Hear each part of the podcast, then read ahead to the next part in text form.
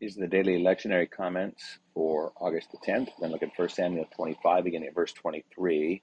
We're going to meet Abigail and see how she rescues David from himself. And then we're going to look at 1 Corinthians chapter 4, where Paul uses himself and the other apostles as examples for the Corinthians and compares their attitude, uh, the apostles' attitude about themselves, and the Corinthians and how they seem to think of themselves.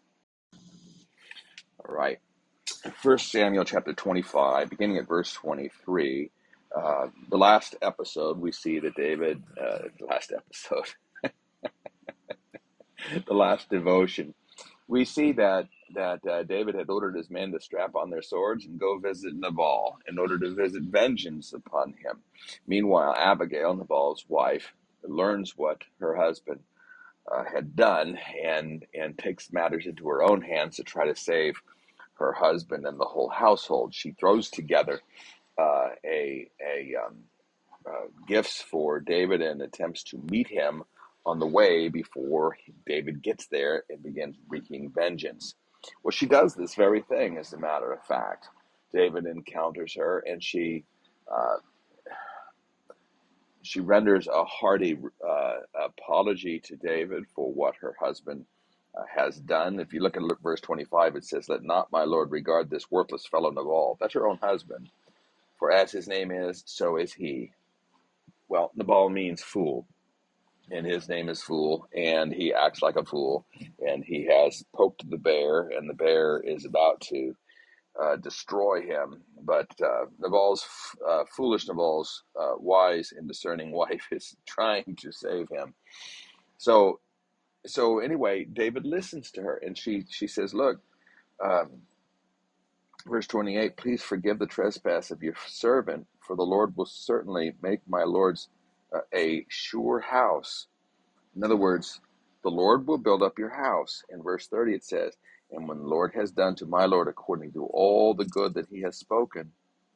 My Lord shall not have no cause to grieve or pangs of conscience for having shed blood without cause, uh, or for my Lord taking vengeance himself. In other words, Abigail is saying, I understand what you're about to do. I understand why you're about to do it.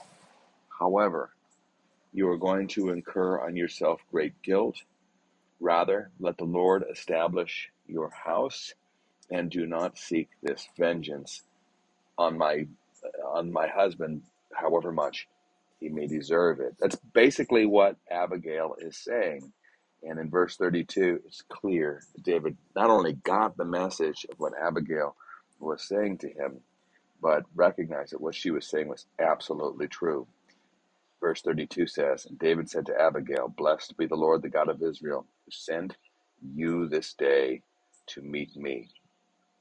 Blessed be your discretion, and blessed be you who have kept me this day from blood guilt and from avenging myself with my own hand. So David recognizes that Abigail has really rescued him. And so we see an interesting thing here in David, and that is he was obviously very angry at how he had been treated by Nabal and had no problem with ordering his men and himself to strap on their swords and go take vengeance, go deal with this man according to what he deserves. So we see that David could be very violent. We also see that David was willing and very able to be introspective and and truly humble and repentant when he meets with the word of the Lord. Abigail sort of challenges him delicately here.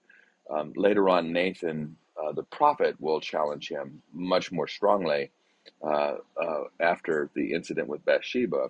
But we'll see that the David who at that time uh, had acted very uh, and violently again uh, will will be deeply repentant when hit with the word of God that convicted him. So we see that in David. We don't see a sinless person. We don't see a person without any human flaws, but we do see somebody who can and will respond to the word of God that convicts him. Now, what happens next is uh, Abigail ends up telling his uh, her husband of all what happened this happened uh, uh, after a night of celebrating.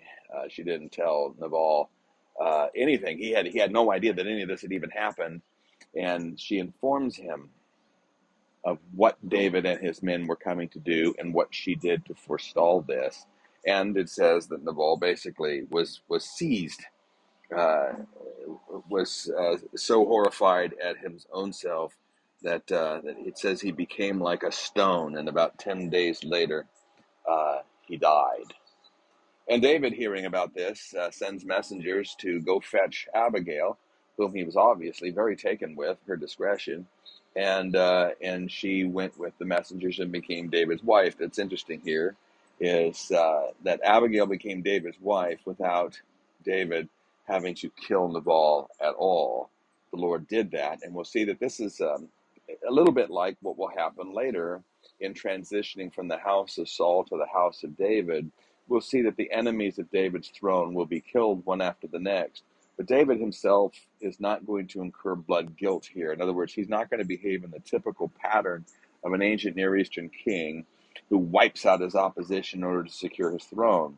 David's going to allow the Lord to secure his throne, and the text is going to make it very clear that that's what happened that the Lord secured David's throne, as here the Lord secured a wife for David, and uh, without him having to execute his vengeance at all.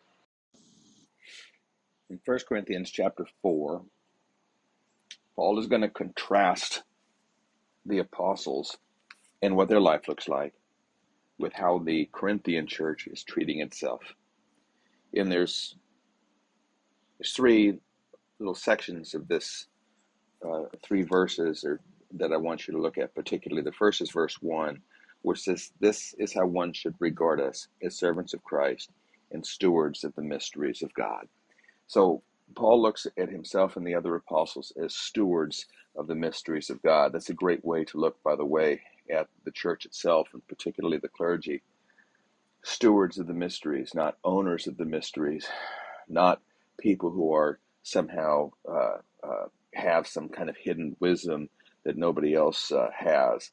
Instead, uh, we manage the Word of God and the sacraments, and we are stewards, managers of them to make sure that they are made available to the people. But we are not spiritually above other people, and, and we are not somehow uh, holders of some secret knowledge or anything like that. But we do have this powerful word, these words and, and sacraments uh, that uh, build up the church. So he says, think of us as stewards of mysteries, not somehow or another spiritual titans. It's, he goes on to say in verse uh, in verse uh, three, he says, um, "I don't I don't care what anybody how anybody should judge me. I don't even not judge myself." Verse four says, "For I am not aware of anything against myself, but I am not thereby acquitted. It is the Lord who judges me." Now that's important. The judgment of the Lord is what we really should be concerned with. And verse 5 gets down to it. Therefore, do not pronounce judgment before the time, before the Lord comes, who will bring to light all things now hidden in darkness and will disclose the purposes of the heart. Okay, so God will judge. And until the Lord comes, things not revealed in His Word are simply can't be known for sure. So be careful not only are we stewards of the mysteries of God, but we are going to be humble about all things that, that the Word of God does not reveal. That's why he says in verse 6, he says, that you may learn not to go beyond what is written, that none of you may be puffed up in favor of one against another. Remember, there's lots of divisions in the church, and the reason there are divisions in the church is different parties are forming about different ideas of wisdom wisdom and insight that the different parties think that they have, or seeing in the Word of God, or seeing in the world, or seeing in their philosophies that are pitting one aspect of the church against another. And Paul is, uh, uh, is, is commanding them to draw back and to recognize that you are going beyond what is written. This is not what is written. Now then, the next section of this of this uh, reading is filled with um, well some sarcasm. It says here, um, verse 8 Without us, you have become kings. Without us, apostles, you, Corinthians, have become kings. And would that you did reign, so that we might share uh, in the rule with you. He's being sarcastic here.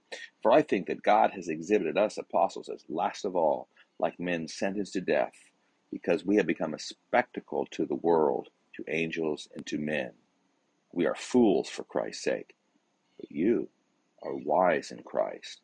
We are weak, but you are strong. You are held in honor, but we in disrepute. So, what he's saying is, we, the apostles, whom Christ himself has sent into the world with the word to be stewards of the mysteries, and who are not going beyond the word, if you just look and see, you see that we are not uh, kings and rich and wise like you in the eyes of the world, but you are seeing yourselves through the eyes of the world, seeing yourself as somehow or another. Um, um, you know, holders of some kind of wisdom or, or, or, or, or insight, whereas we apostles, judged by your eyes, must look absolutely horrible, must look absolutely foolish. So he's drawing this contrast in verse 14. He says, I do not write these things to make you ashamed, but to admonish you as beloved children. The reason you think so much of yourself is because you're viewing yourself through the world's eyes. But if you viewed yourself through the lens of the kingdom of God and don't go beyond what the word has written and you just observe what the what the, the stewards of the mysteries of the word are going through, you would be much, much more humble about yourself. Okay, well, that's enough. I've gone on enough for today, and uh, uh, we'll, tomorrow we'll take up uh, uh, in the next uh, uh, 1 Corinthians chapter 5.